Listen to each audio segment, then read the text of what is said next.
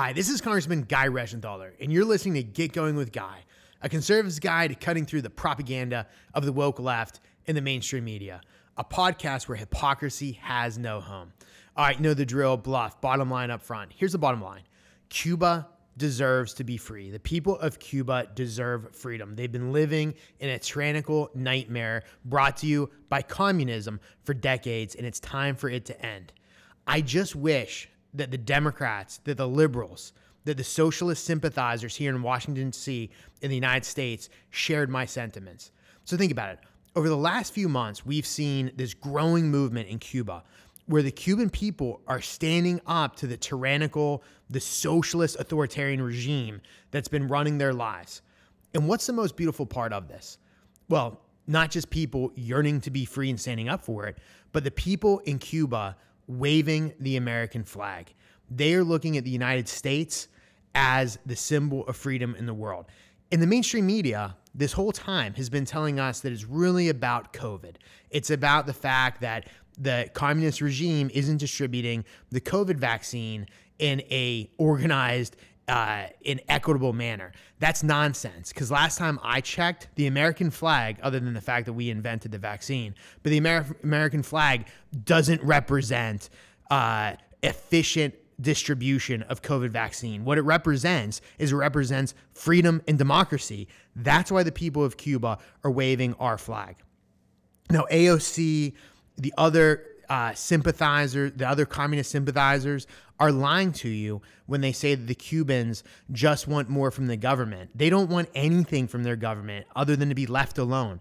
They want to be more like the United States the left is terrified that the American people make this connection because they are trying to have socialist creep, communist creep. They want the government here to do more.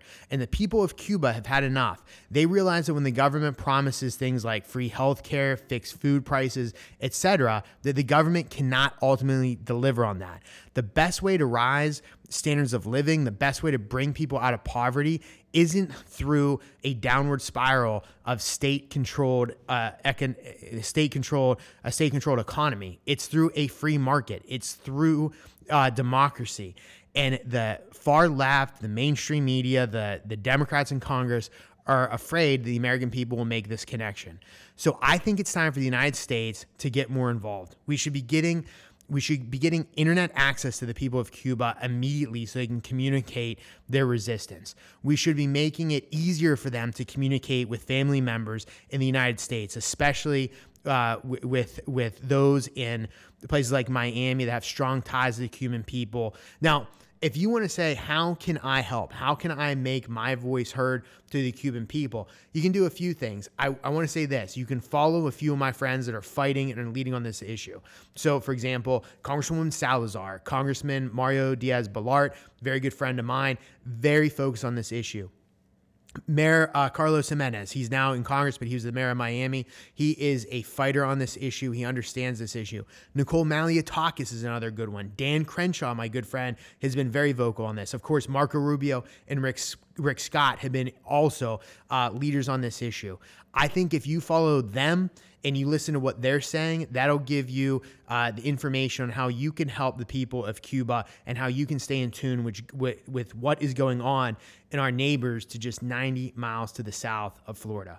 All right, so at the end of the day, it's more it's more than just about Cuba. It's about the United States supporting democracies all over the world.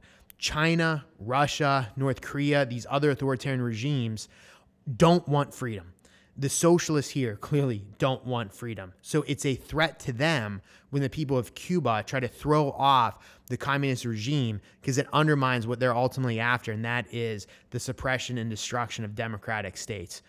All right, that's it for today, gang. I'll see you next time. And as always, just call me Guy.